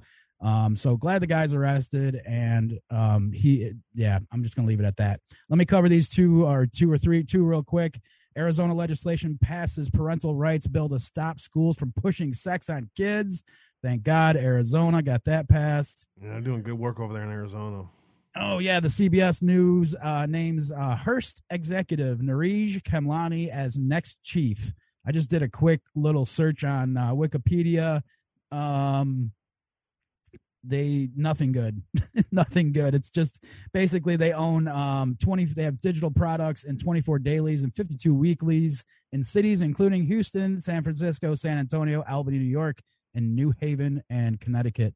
So they brought this guy on to be their next chief. Well, so Pakistan executive. Has their own news agency in America now, or what? That's what I was thinking. That's your rapid fire for today, guys. Back to you, brother. Good stuff, man. Appreciate it big time, as always. I got a bunch of topics, too, we can get to in general as well. But I appreciate you, Robert, big time. We got a couple callers already in, so let me fix my Zoom screen here so I'll make sure I don't show off anyone's phone numbers. And let me get the first caller in here for 719. If you can do me a favor, 719, and give me your name, please. This is Texas Bear 77. Hey, Texas Bear. What's up, brother? What's up, Texas Bear? Hey. Pretty good. I do have a question for Robert, but Anka Vanka, she went ahead and sent me 10 words. Balance, deserted, red, slow, wing, berry, flavor, meeting, oceanic, and car. So I went ahead and wrote her poem. And the name of it is Choose. This turned out pretty good. Choose. Buckle your seatbelt. We're on an oceanic journey. Don't become deserted. Just hang on to me. The world is big. The world is awake. I need you with me before the big quake. We'll jump in the car. Away we will get. We need to leave before the big one hits. Pick your flavor. Where should we go? I'm thinking red. With blue, we'll forgo. We'll move to the country. We'll get away. Starlit nights. Meadows we will play. Balance our lives with nature's glory. Our children will be taught our awesome story. At first we will raise them to obey the Lord. Live good in our times, or die by the sword. We'll pick berries in a distant land, waves rushing up on soul-felt sand. We'll have our meetings with local tribes. Slowly but surely, we'll connect our vibes. Community awareness we all need. Please stick together before we all bleed. I know the saying, a wing and a prayer. Believe in the Lord. Avoid the devil's lair. Anyway, so... Love it, brother. Amen. Thank you. Robert, I know what is your favorite cryptocurrency, and do you own any silver or gold? I've got 58 ounces of silver, but what's your favorite currency, your cryptocurrency, that's actually affordable for the average person? And then, do you own any gold or physical silver? I'm so glad you didn't say average Joe, by the way. I appreciate that. Oh, no. No, I appreciate it. Oh, you got it. Yes, Texas Bear, man. Awesome. Yeah, that was a great, great a poem of sorts. Yeah, very, very powerful. Oh, thank you. God bless you, man. It's awesome. Yeah, so I've been in crypto for over 10 years. Been in gold and silver for way beyond that. I was telling fam back when silver was like $3. You know, it might be a good time to get in. Back when gold is like $300, might be a good time to get in. So yeah, I've been basically, acquiring metals for a very, very long time. One of my good buddies is Josh Fair. He is the founder of Scottsdale Mint. So he's actually a sponsor of Pilled.net and Foxhole.app. Has some of the most beautiful silver. A great dude, Christian patriot, awesome guy. Has never ever missed a delivery ever. So incredible. When it comes to crypto, obviously Bitcoin is my favorite. I've been in it the longest, but it's not affordable. All right. If you're looking, and this is never investment advice, but if you're looking for something that's going to give you multiples in returns, if you had $63,500 right now and you put that into Bitcoin, if it doubled in price, you're only going to make another $63,500, right? But if you were to buy some kind of a lesser valued cryptocurrency, and it 100x'd or just say 10x'd, you could essentially make 10 times more money than just a single X from Bitcoin, if that makes sense. And it has a lower entry point. So for you know, the fam that wants to get into cryptocurrency, my brother, he just basically throws money at pretty much any small cap coin that he thinks is going to go up. And sometimes he makes money, sometimes he doesn't. I don't recommend that approach. I recommend that you look into the project, you find one that you like, you agree with what they're trying to do, you look at the team, make sure they can actually deliver, or you at least think they can deliver on what they promise, or just simply go into something that works today that doesn't have a high entry point. It's things like XRP, all right, things like XLM. So you got Stellar, Ripple, Cardano, ADA. Those are smaller entry points. Those all cost about $1 to $1.75 versus $63,500. All right, for like Bitcoin. So those I think are three that are probably going to be around for a while. All right, those are ones that I personally invest in. I don't, own part of those companies, although I do own the crypto there. Those are smaller entry points, and they have a higher chance, I believe personally, of doubling, tripling, quadrupling in price than Bitcoin does, if that makes sense. It makes perfect sense. Okay, guys, well, let me get off the phone, and thanks, Robert. I do watch your channel on Foxhole. So you guys have a good day, and thank you so much. Texas Bear for the call. Appreciate it, brother. All right, bye. God bless you, brother. Take care of yourself. Great poem, man. And Alara got her question, 1 foot in 5D. She was asking about XRP. So thank you for that, Beetles. Oh, anytime. Yeah, they're pretty much the pioneer. They're going up head-to-head against like FINRA, the SEC. And what happens there is basically going to set the tone for the entire cryptocurrency market. So that's definitely one to watch. Awesome. I'm trying to see what he has playing in the background. What movie? Oh yeah, that's my music video from Nepal. You say what now? Yeah, that's my blues rock album that I recorded in Nepal a couple years ago. I didn't know that about you. What the fuck? Yeah. Where the hell have I been? I haven't been back. That seriously? I'm an onion, bro. You just got to keep peeling me back every time I call in. Where can I listen to this? Tell me what. I'll send you the YouTube link. I'll put it in the chat. Yeah, dump it in there. I want to hear this. Can I play it? Yeah. Well, I we can. Is it right? Do you get it's kind of funny. I put it up there. I'm like, this is sort of vain, but I wanted to talk crypto because that's my shit. But yeah, no, I'll get to that. Hold on a second. I gotta peel back this oven a little bit more. How long have you been playing? What do you play? You guys know that I lived in LA for 10 years. I'm originally from Chicago, obviously. Yeah. But, I DJ'd pretty heavily in the circuit, for about 6 or 7 years in LA, up and down. And sweet. That's awesome. International festivals in Mexico and a few, when I went out and traveled Asia for about a full year in 2018. But while I was out there, I partnered with a studio called Studio Nepal. And I wrote this album. It's a blues rock album, and partnered with one of the guys. So I actually got accepted to this artist residency program, and my partner was a world-renowned didgeridoo player. I mean, this guy literally hiked the Himalayas and does handstands at sunrise and plays the fucking didgeridoo upside down. I remember that dude that used to try playing that shit on soapbox in the morning. No, he's just like one of those guys where you're just like, okay, dude, I just exaggerated that last part, but literally doing a handstand, playing the didgeridoo upside down at sunrise. Oh shit, that's fucking awesome, dude! I didn't know that. Give me where his brother runs this studio, and he's the record, and so they have this amazing recording studio. And he hooked me up with him, and we shot this music video. I wrote this single in about a month and a half. We did a whole art opening around it at this gallery, and I got written up in the paper a bunch of times out there. Damn, that's awesome, dude. And and then I wrote a follow-up hit to it, but it was a lot of fun, and I thought I'd share it with you guys as just a background. There's so much talent in this group, man. Have you noticed that? Have you've been around the channels for quite a while now? There's a lot of talent in the people that watch this stuff. Where did you drop that YouTube video at? I put you guys on mute. Should I? Can I do it after on the? Yeah. Whenever you get a minute, I'll find it. Go ahead and I'll give you a few moments with Robert. Go ahead, man. Yeah. Hey, Rob, how are you, man? Belushi. Hey, brother.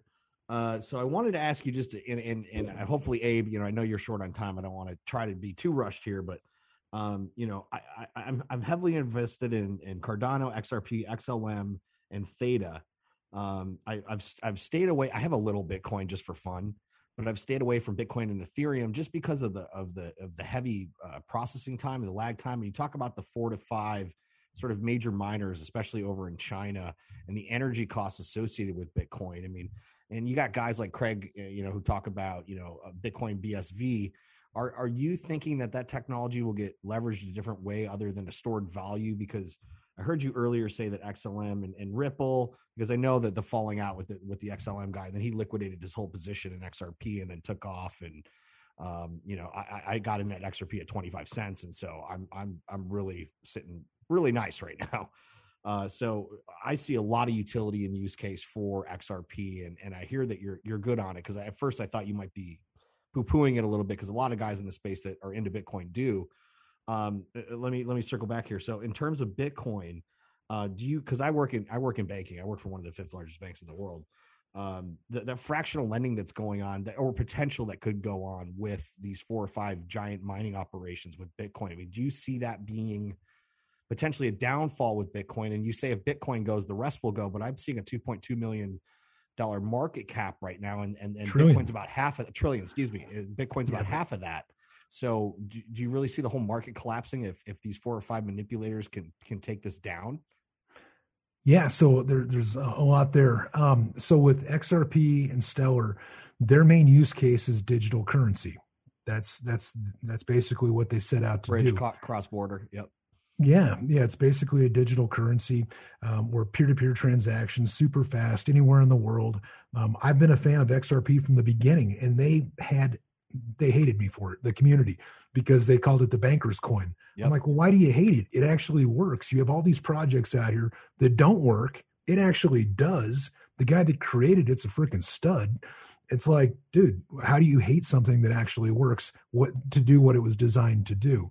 So if you want something that's a peer-to-peer currency, Stellar, Ripple, or XLM or XRP, they were great. They always have, they continue to. It's not your traditional blockchain type project, but it works for what it's designed to do. And they have a lot of other things that they're building out on the Stellar community, the XLM side, which are pretty exciting as well. Then when you look at Bitcoin and Bitcoin SV, well, as proof of work goes, it's going to be small. It's going to be slower unless you create bigger blocks like Bitcoin Cash did. It's difficult to create smart contracts on it that have been tested, right? I mean, so you have Ethereum which is basically Bitcoin 2.0. So you have Bitcoin, which is basically, a method of, sending currency. Then you have Ethereum, which is a method of sending currency with conditions in between it called a smart contract. So if you do X, Y, and Z or whatever, then you'll receive the money. If you don't, the money comes back to me. You can't do that in Bitcoin. So it's a very different use case. Now, are they going to build all kinds of incredible stuff on Ethereum? Absolutely. They already are. It's the most widely used blockchain in existence. There's more Solidity developers. There's more projects on Ethereum than any other project, or probably all projects combined.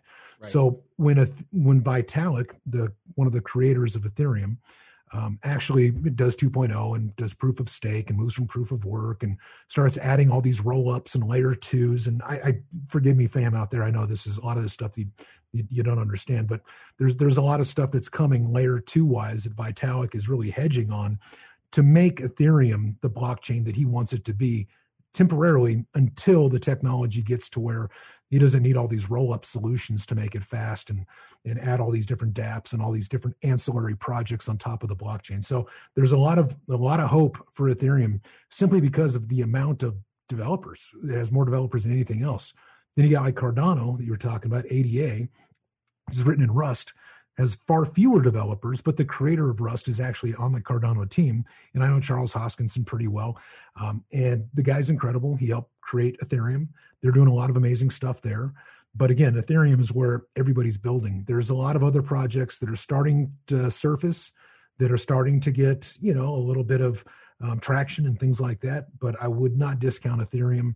And Bitcoin as some kind of layer that people start building upon, that's going to be down the road, because it's really, that's stuff that doesn't currently exist. I know BSV has done a little bit here and there, but it's not like to where Ethereum is. It has a ways to go.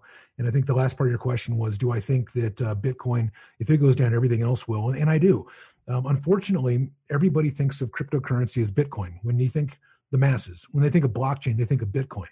Now, right now, what's pushing the prices of everything up is a lot of retail investors that are getting their government cheese checks that are pushing it into cryptocurrency. And then you've got big people like Elon Musk and Michael Saylor and other investment banks that are putting money into Bitcoin, and they're buying up as much as they can. Well, now, imagine that goes to zero or it crashes. What do you think is going to happen to the entire market? Everybody that had all this hope in Bitcoin being like bulletproof, can't be hacked, you know, it's amazing, incredible, and it gets hacked, everybody's going to panic. And then you're going to have the government that's probably going to be the one that was behind it. It's going to be the problem and then the solution, like they usually are. They create the crisis and they offer solutions. So my, you know, this is a conspiracy theory, but if Bitcoin does go down, it's going to be done by the government. It'll be like China or somebody else going after these miners and making them do what they want them to do. And there's also thousands of lines of code that just back in September of 17 or 18, you know, they had a double spend issue with Bitcoin that the miners could have exploited. They're only supposed to have 21 million Bitcoin, but they could have printed 21 trillion Bitcoin. And that was just a simple, just a mistake in the code that a Bitcoin Cash developer caught and told the Bitcoin Core team to fix before it gets exploited. So you have to worry about the code being exploited, having a bug in the code, and then you have to worry about the governments taking control of the mining pools and doing something nefarious with Bitcoin to pump up their solution, their government-sponsored crypto. So all that stuff is conspiracy theory stuff, but it could happen. It absolutely could happen. Yeah. No, thank you for ingesting all of those questions at once and holding that in your head and being able to spit that back out to me. I mean, your knowledge is incredible. Problem. The only other question I have was around theta, but I will just have one quick follow-up on the first sort of theory you said there, because I don't think anything's a conspiracy. I just consider them theories. Is that if Bitcoin did go down, I know that there's just so much ink dry on the page around all of these different various central banks around the country and these CBDCs that are coming out and these digital wallets that will be eventually created, especially in Asia and other places that are already sort of hitting the market, like Japan and Singapore, parts of Europe, Zimbabwe, Nigeria, things that you know, countries like that. You know, that XRP it already has infrastructure through the Ripple network in place with the, with, you know, through these deals. So I would just, I guess, you know, point of contention there. I don't know, not an argument. I just, I don't see if Bitcoin going down would necessarily crash the entire market. I think it would crash the majority of the market. So I would agree with you in that regard. What do you think about theta? And what do you think about that? There's not enough bandwidth in the next 2 years on the internet for all of this video processing and streaming that we're doing now. And the T fuel aspect of theta. And I don't know if you know a lot about theta. I only own a little bit, but I did. And people like Frank are starting to actually broadcast on the theta network. I think it's interesting. I think the concept is cool. I just wanted to get your thoughts on that. Cause you know, maybe I'll buy some more. It's a little expensive right now. It's like $13.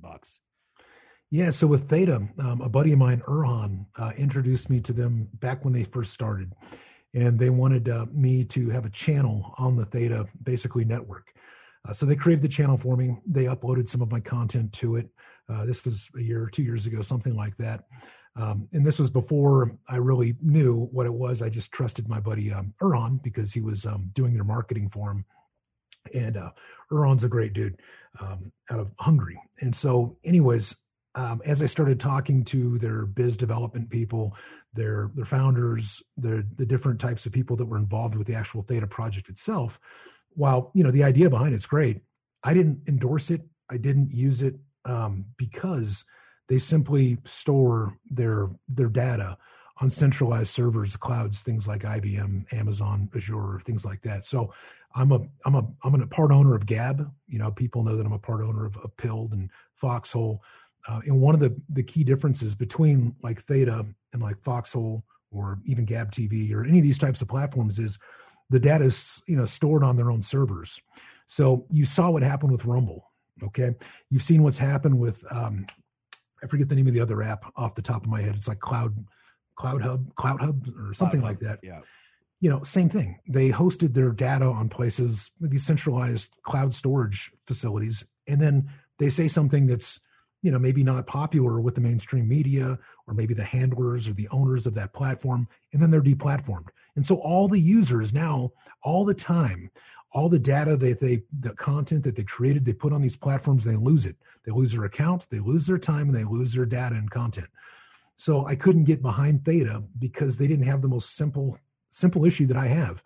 that the content creator must have ownership of their content, whether it's on a place like Gab or whether it's a place like Pilled or whatever. You have to own your content. It has to stay there. It can't be, subject to outside whims of centralized control, cloud storage companies and things like that. And so Theta used it, so I didn't get behind it. Could they be successful? Sure. Could they be like a DLive, or could they be like, a YouTube or something like that? Sure. I mean, they have, some of the team, if I remember right, came from like YouTube or Twitch or something like that. So they have a good team, but my big problem with them is they don't own the data. And if you don't own the data, you could basically go under at any time.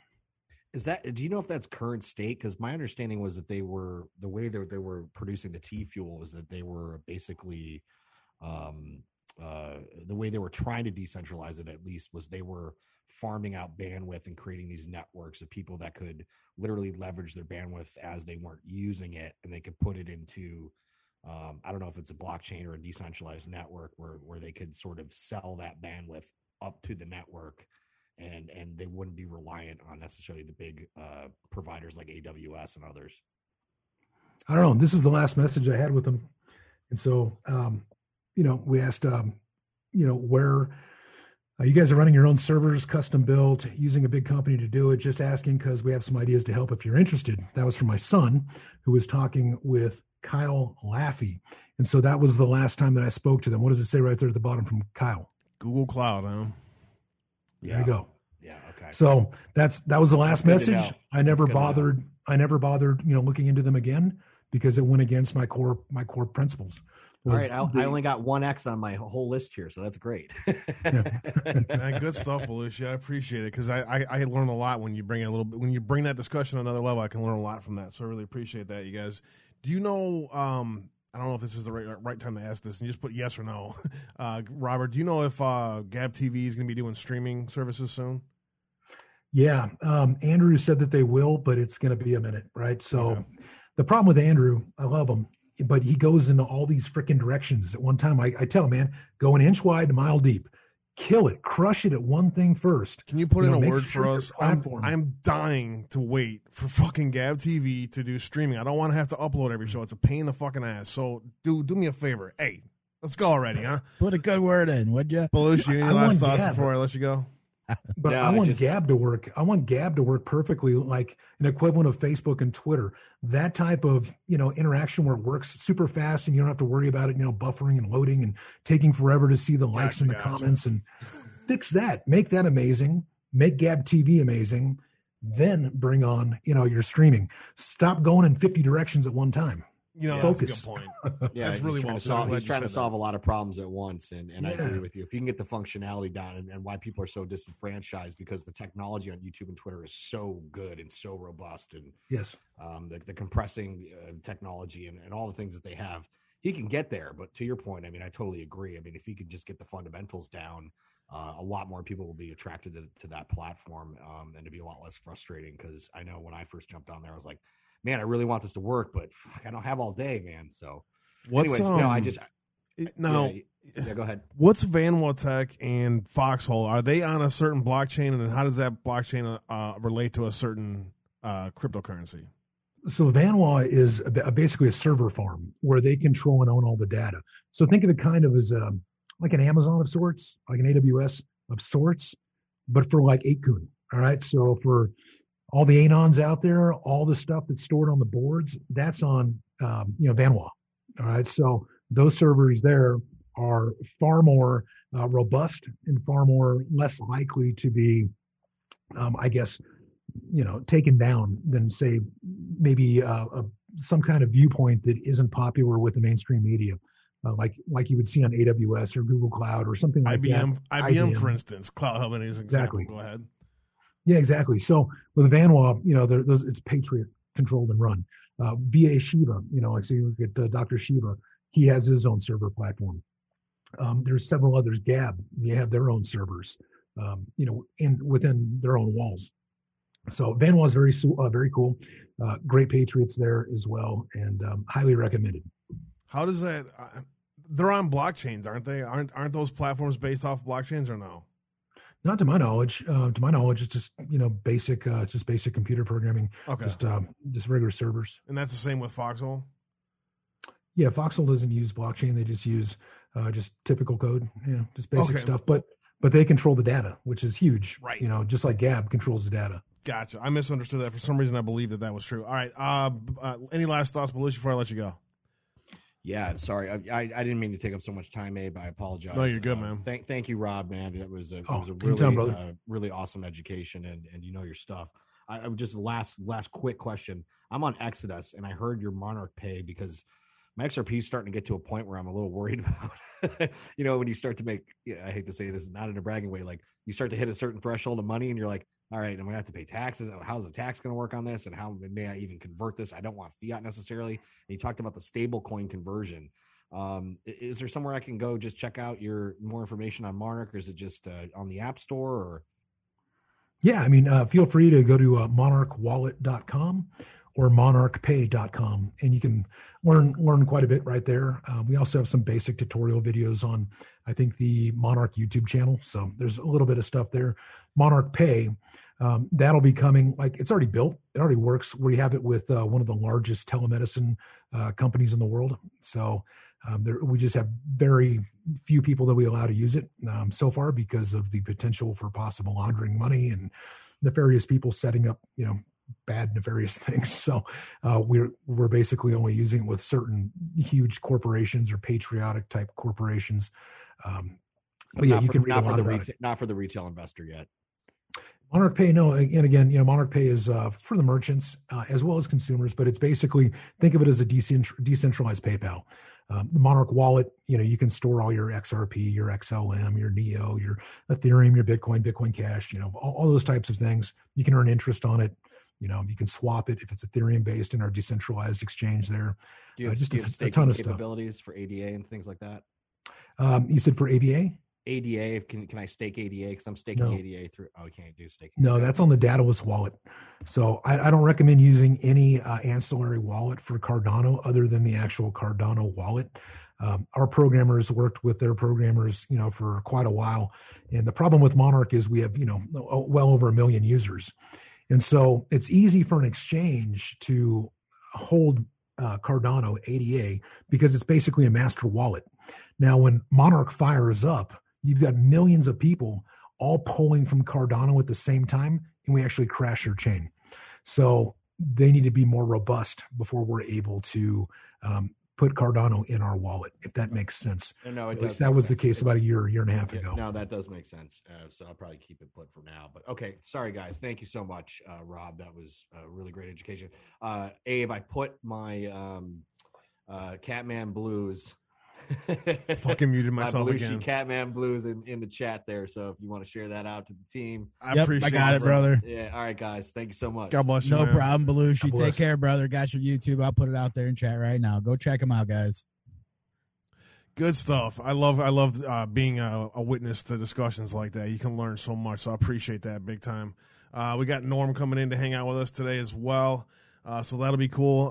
He's always had some great discussions as well. I just want to say hello to all you guys out there. Bruce Wayne, Due Diligence, good to see you out there, brothers. Gary, good to see you. J-Ba, hope all as well. Thumper Rose, God bless you and your family. Good to see you out there. And Johnny B and the Twitch fam out there just kind of hanging out. Appreciate you guys big time. So thanks for joining us here today. Norm is in the house. Go ahead and unmute that and tell me what's on your mind, Norm.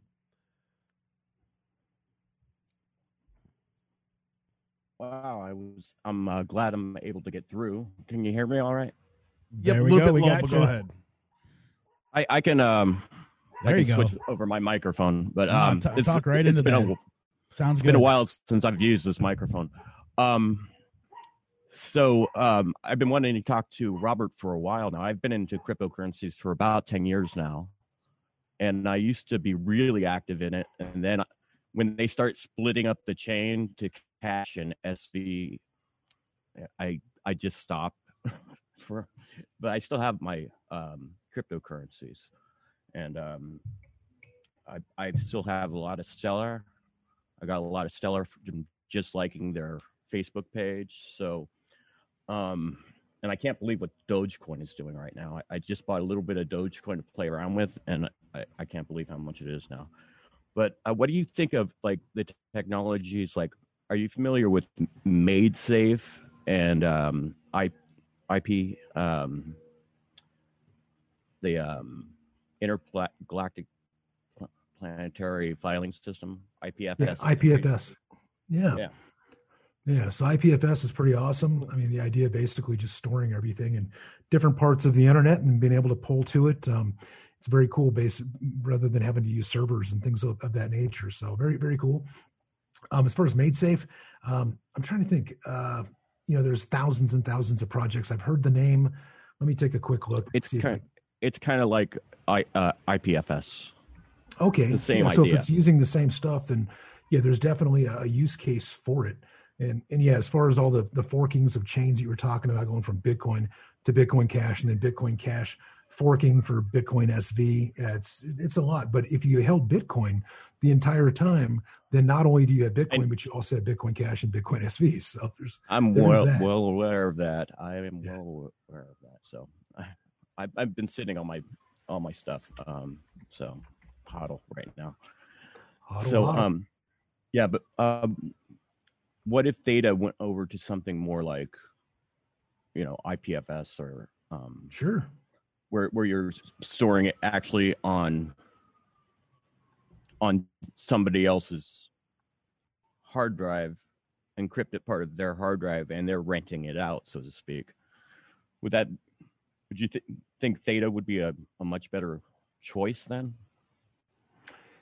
Yeah, there's so this has been done before. I want to say it was like Filecoin or, I'm trying to remember the names of them way back in the day.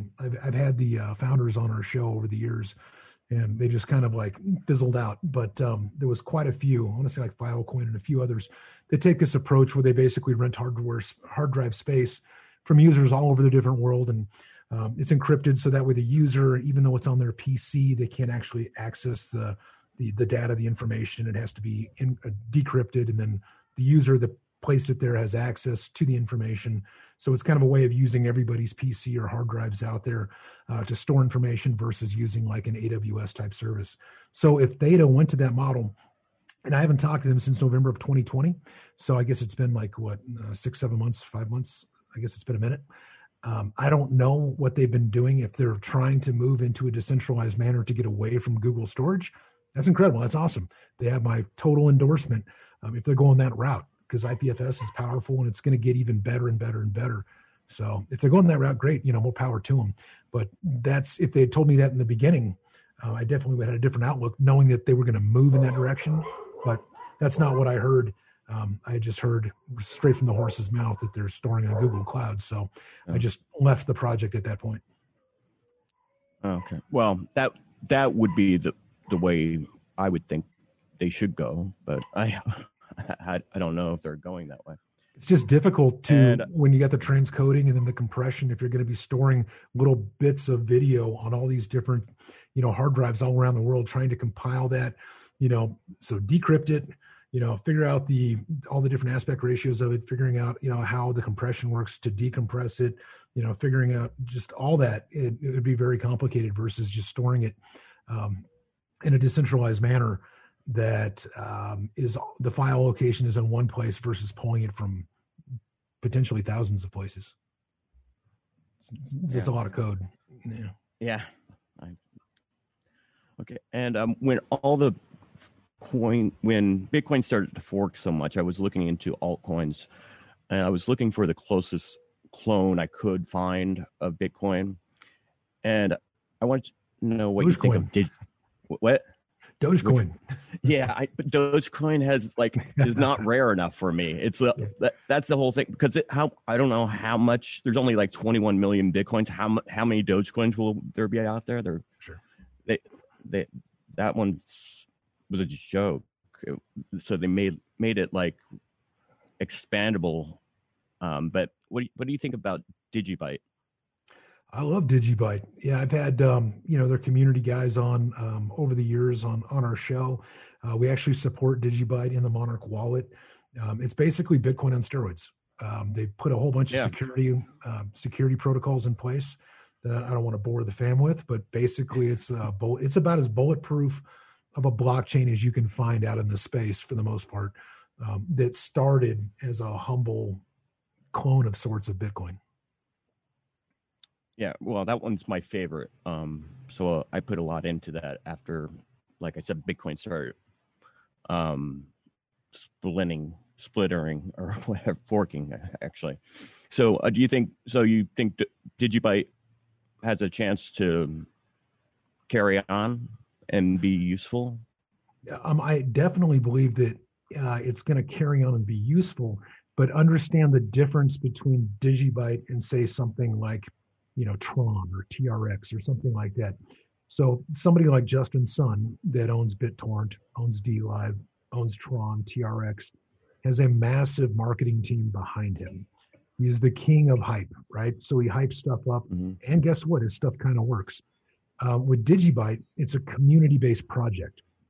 All right, so for it to exponentially grow in price, you need the community to start basically promoting the crap out of it and getting more and more people through a network effect to start using it as well.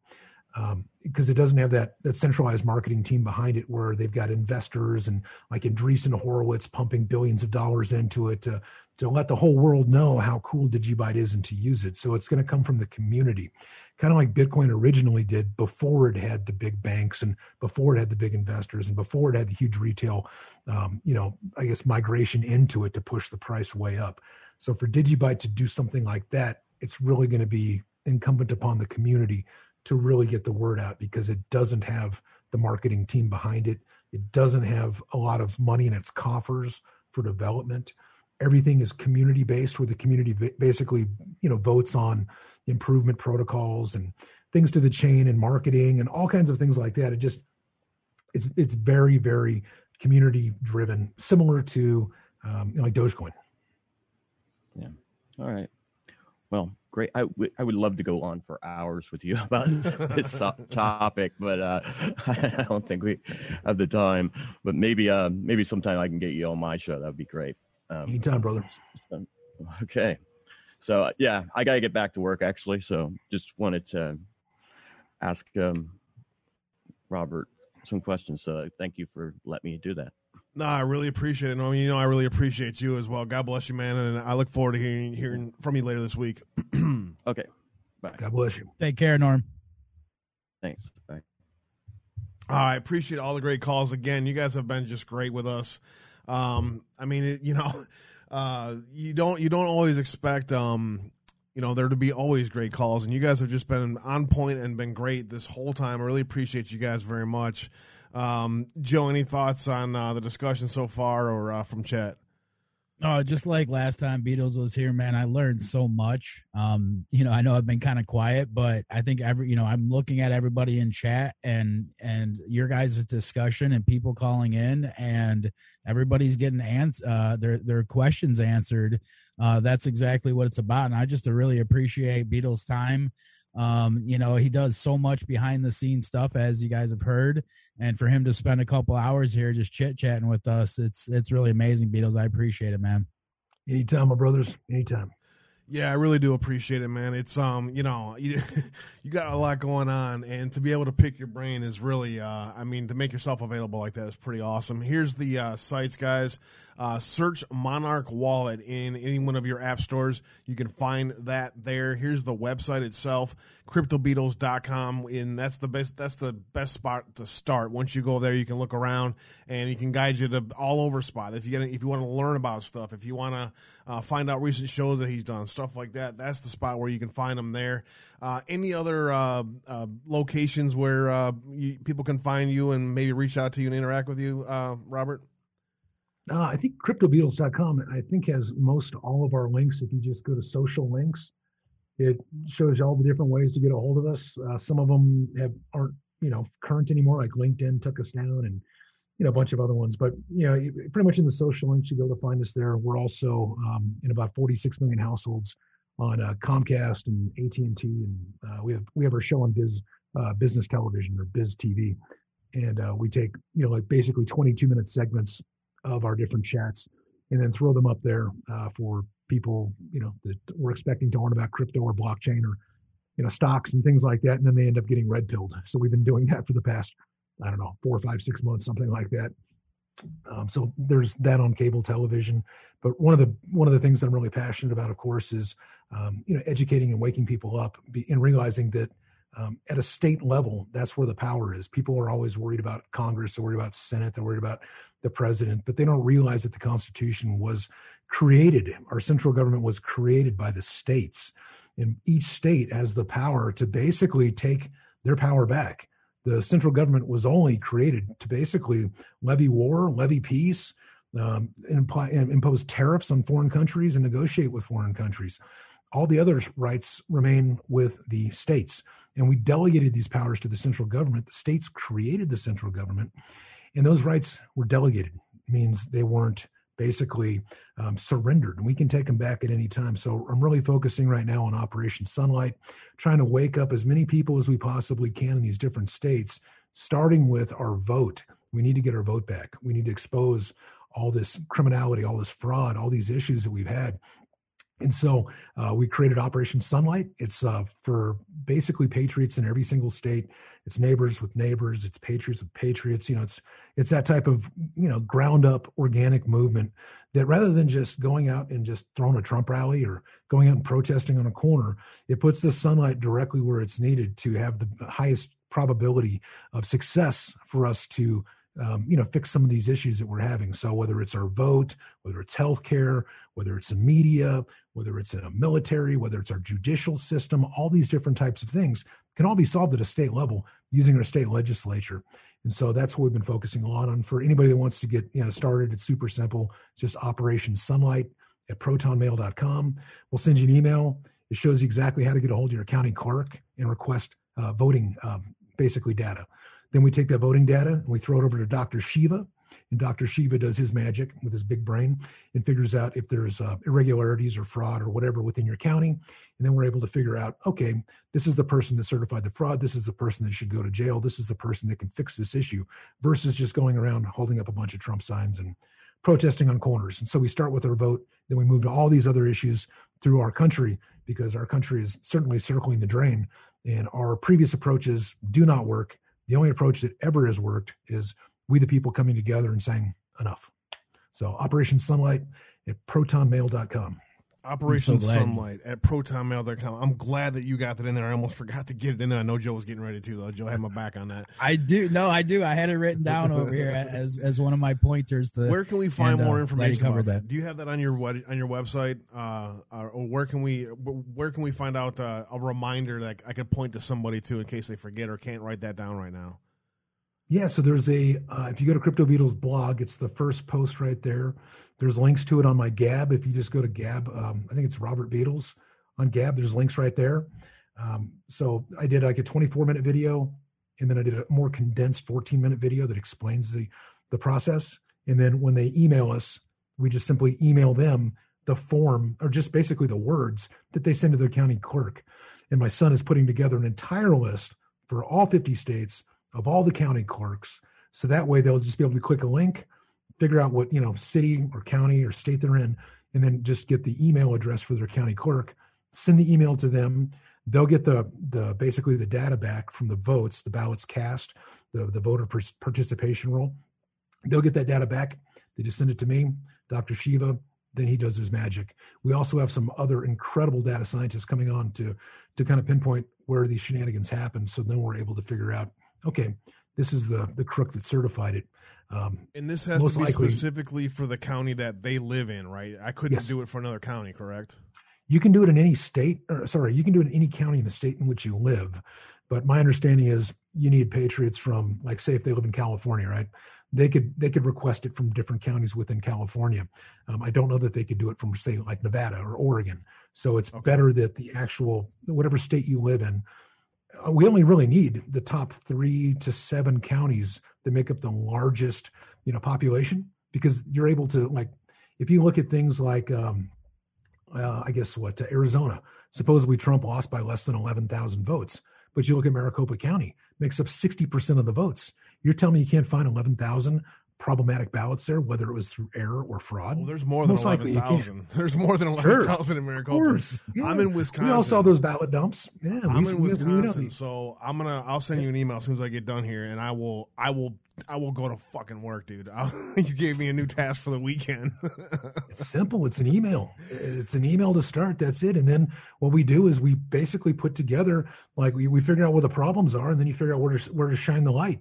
And it just hasn't been done like this before. The things that have been done like this in the past have always worked. I'm going to promote this every day. I'm going to talk about this every day from now on. Operation Sunlight at protonmail.com. Check out his website. That's where the link's in there in the chat, and I put that in there. CryptoBeetles.com is where you can find them there. It's been fun, man. Again, I love you, man. I wish I could give you a bro hug. I appreciate everything that you do for us. I know that you have a lot of love for everybody here, and we love you back, dude. So I really appreciate you big time, and thanks for joining us today big time, man. I love you guys. Yep, love the fam. You know, it's incredible to see so many familiar faces hanging out here in the chat. But you know, it's a small community, right? So I mean, we got Foxhole and Pilled. So of course, we're going to see a lot of the same fam here. So it's love you all. God bless y'all. It's always great to hang out and just talk shop and talk about how we can fix this mess, because it's going to require us. It's not going to be these selected leaders that we keep seeing with all their BS promises. It's going to take us peacefully to do it. Yeah, that's exactly right, Beetles, and that's what we've been preaching on this show ever since me and Abe been doing them together, is to get involved any way you possibly can. And this is something as simple as literally just emailing. How easy can that be? So again, thanks so much, Beetles, for being here. Everybody out in chat, in Foxhole and in DLive, it has been flying by. I have been trying to keep up, and I appreciate all your guys' questions and comments. Definitely love everybody out there. Definitely appreciate it. Tomorrow, we look forward to having White Hat on tomorrow. So I am super looking forward to talking to him for the first time.